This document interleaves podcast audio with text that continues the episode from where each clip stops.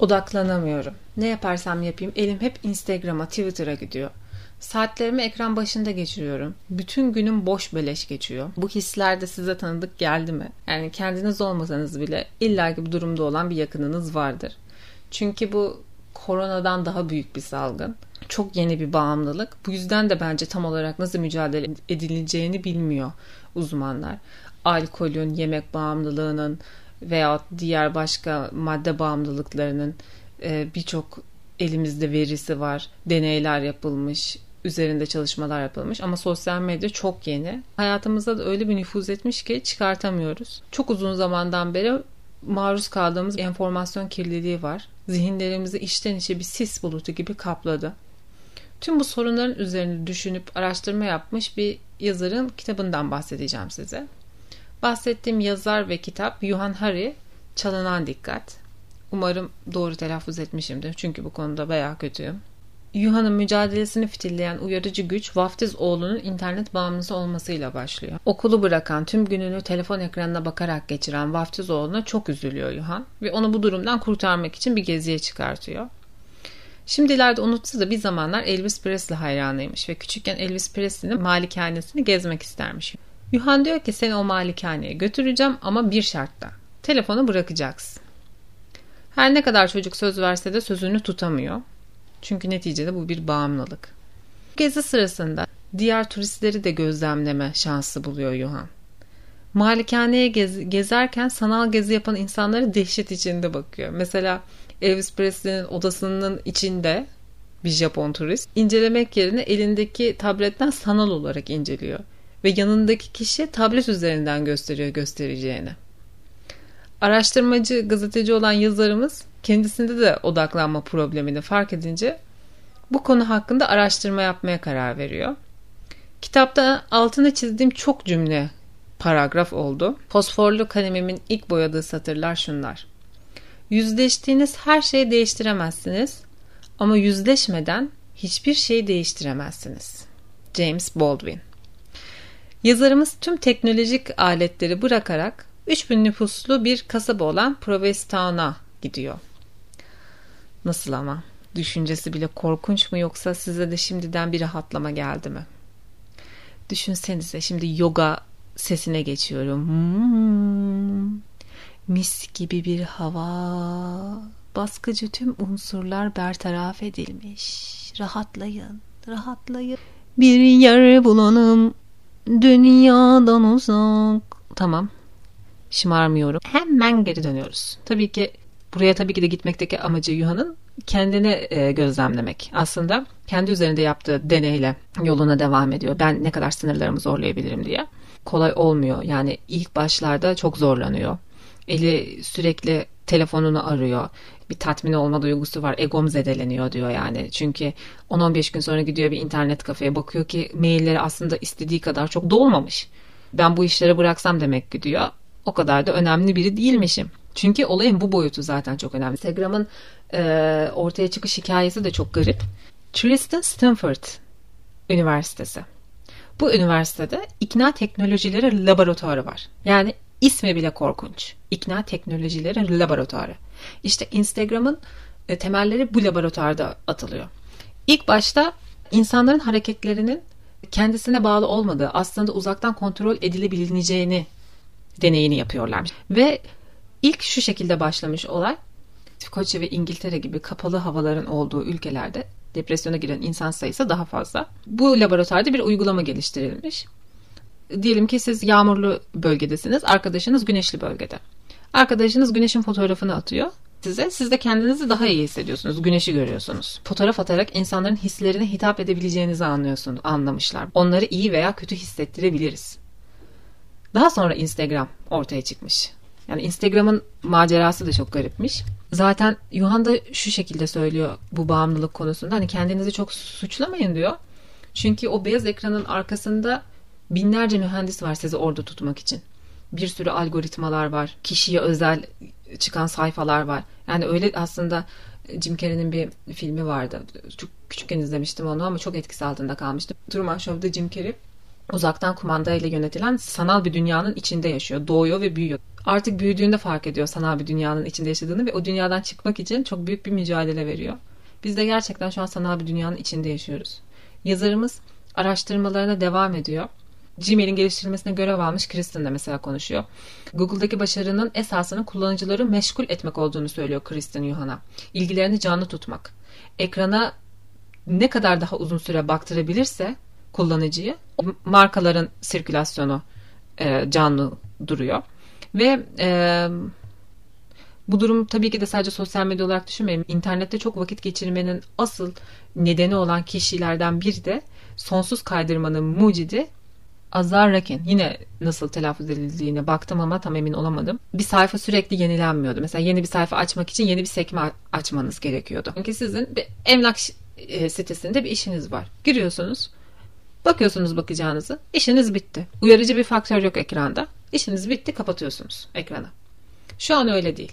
Siz ne kadar kaydırmaya devam ederseniz sayfayı o kadar aşağı doğru iniyor. Çok fazla uyarıcı faktör var. Bu sistemi sonsuz kaydırmayı e, tasarlayan kişinin babası da Steve Jobs için e, Apple'a Macintosh'u icat eden kişiymiş. Yani hakikaten bazen hani şey diyenler oluyor ya böyle dünyayı üç büyük aile yönetiyor, dört büyük aile yönetiyor. Grubun yönettiği bariz. Özellikle bu Silikon Vadisi'nden yönetildiğimiz çok bariz çok fazla uyarana maruz kalıyoruz ve psikolojilerimiz de çok etkileniyor. Eskiden de bu kadar psikolojik rahatsızlık var mıydı yok muydu bilmiyorum. Belki farkında değildik, farkındalığımız yoktu.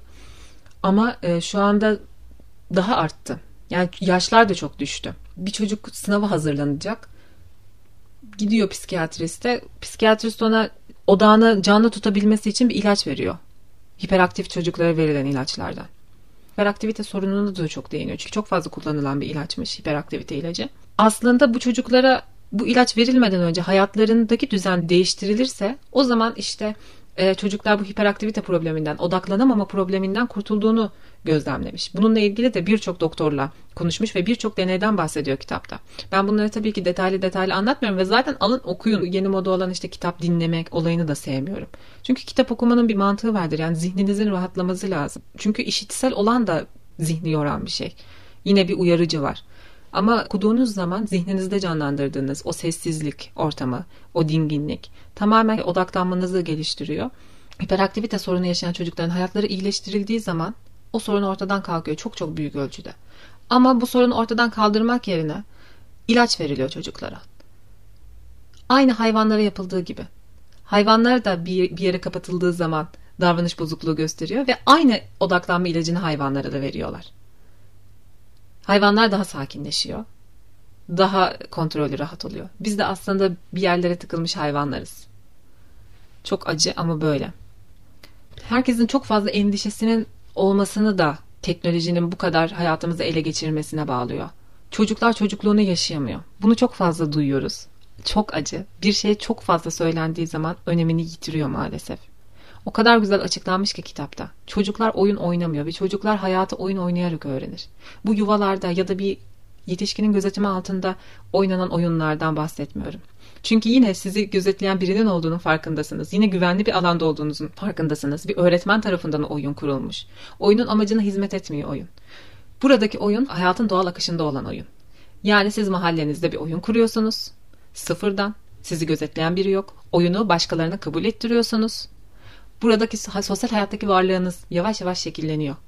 Siz bir hükmedici konumunda mısınız yoksa hükmedilen konumda mısınız? Gruba ayak uydurabiliyor musunuz? Gruptan dışlanıyor musunuz? Hayatın dinamiği aynı oyunda da var ve çocuk burada öğreniyor hayatı. Rolü oyun oynayan çocuk bunu öğrenemiyor. Ve büyüdüğünde de bir sorunla karşı karşıya kaldığı zaman o kontrol alanı olmadığı için panik hali oluyor. Bazılarına bu tarz e, psikolojik açıklamalar çok saçma gelebiliyor ya işte her şeyde çocuklukta mı oluyor tamam işte büyüdük vesaire gibi.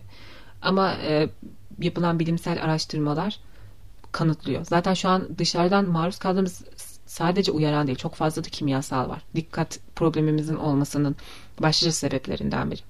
Peki nasıl çözeceğiz kısmına geldiğimiz zaman? Yazarın kendi aldığı önlemler K-Safe diye bir kutu var. Telefonu içine atıyorsunuz. Belli bir zamanı ayarlıyorsunuz ve o zaman e, dolana kadar asla o telefonun kutusu açılmıyor. Biz bunun daha fakir olanını yapıyorduk. Hani gidip bir case safe almıyorduk da öyle havalı. İşte bir odaya simi koyuyorduk, bir odaya batarya koyuyorduk falan hani böyle hemen elimin altında olup açılmasın diye. Bilgisayarınıza kuruyorsunuz. Dil zamanları yine giriyorsunuz tarihleri. Bilgisayarda sayaç geriye doğru akmaya başlıyor. Ve siz ne yaparsanız yapın o süre zarfında bilgisayar kapalı oluyor, açılmıyor. Bu uygulamaları yazacağım açıklamalar kısmına. Instagram çok hayatı ele geçirdi. Ben Instagram kullanmaya başlamadan önce Twitter kullanıyordum. Ve ben Instagram'ı arkadaşlarım bana aç falan diyordu lisedeyken. Ben diyordum ki Twitter'dan da fotoğraf paylaşıyorum. Ne önemi var yani. Yani insanlar da o kadar her şey e, adapte oluyor ki Instagram'ı öylesine bir açtım. Bana hayvanlarımı çok fazla paylaştığımı söylediler. E dedim bari milleti rahatsız etmeyeyim. Hani hayvanlarım için farklı bir Instagram hesabı açtım. Ya çok garip gerçekten. Böyle bir şeyler yaşarken normal geliyor sana ama sonra dönüp baktığın zaman aslında anormal olduğunu fark ediyorsun. Çok çok kötü bir durumun içindeyiz. Artık işte ilişkiler her şey oradan kuruluyor zaten. Şimdi herkesin birden fazla Instagram hesabı var. Bir tane de değil. İşte birini ta- takip etmek için fake bir hesabı var. Kişisel e, fotoğraflarını paylaştığı var, arkadaşlarına paylaştığı var, ailesi için olan var. Yani o kadar artık işlemiş ki hayatın içine. Hani onu paylaşman şart şart yani ne olursa olsun paylaşacaksın ama mesela onu ailenden birinin görmesi gerekmiyor. Ha, o zaman arkadaşlarının olduğu Instagram grubuna atıyorsun. Yani ona da çözüm bulduk. Yazarınki gibi sert radikal e, önlemler almayı düşünmüyorum. O boyutta olduğumu da düşünmüyorum. Yani bir telefonumu bir yere kitlemek, bilgisayarıma süre koymak gibi. Bence e, odak problemini çözdüğümüz zaman asıl problem ortadan kalkacak. Çünkü telefonu elimize aldığımız zaman hani bir şeye bakmak için alıyoruz ve telefon bakıyoruz ki aslında 45 dakikadır elinde. Yani oradan oraya girmişsin, oradan oraya girmişsin. Bu sonsuz kaydırma olayı işte. O yüzden buna dikkat etmek gerekiyor. Telefonu ne için eline aldın? Hemen o işi yap ve kapat. İkincisi kitap okumak çok önemli. Zorunlu meşguliyetler çok önemli. Nasıl iş yerindeyken fazla bakamıyorsun. Mesela benim hayvanlarım var ve zorunlu bir şekilde onların ihtiyaçlarını karşılamak zorundayım kakayı çıkartmak zorundayım, şişe çıkartmak zorundayım. Bu tarz zorunlu meşgalelerinizin olması da size dinç tutabilir. Zihninizi de aynı zamanda. Ben bu şekilde önlemler almayı düşünüyorum. İlerleyen zamanlarda bakacağız. Siz de kendi e, kişisel maceralarınızdan bahsedebilirsiniz. Instagram adresim ikisi de, ikisi alt D. Oradan bana ulaşabilirsiniz. İnternet bağımlılığı sürecinizden, ne gibi önlemler aldığınızdan ya da önlem almaya gerek duyuyor musunuz, duymuyor musunuz bahsedebilirsiniz. Bugünlük bu kadar. Kendinize iyi bakın. Hoşçakalın.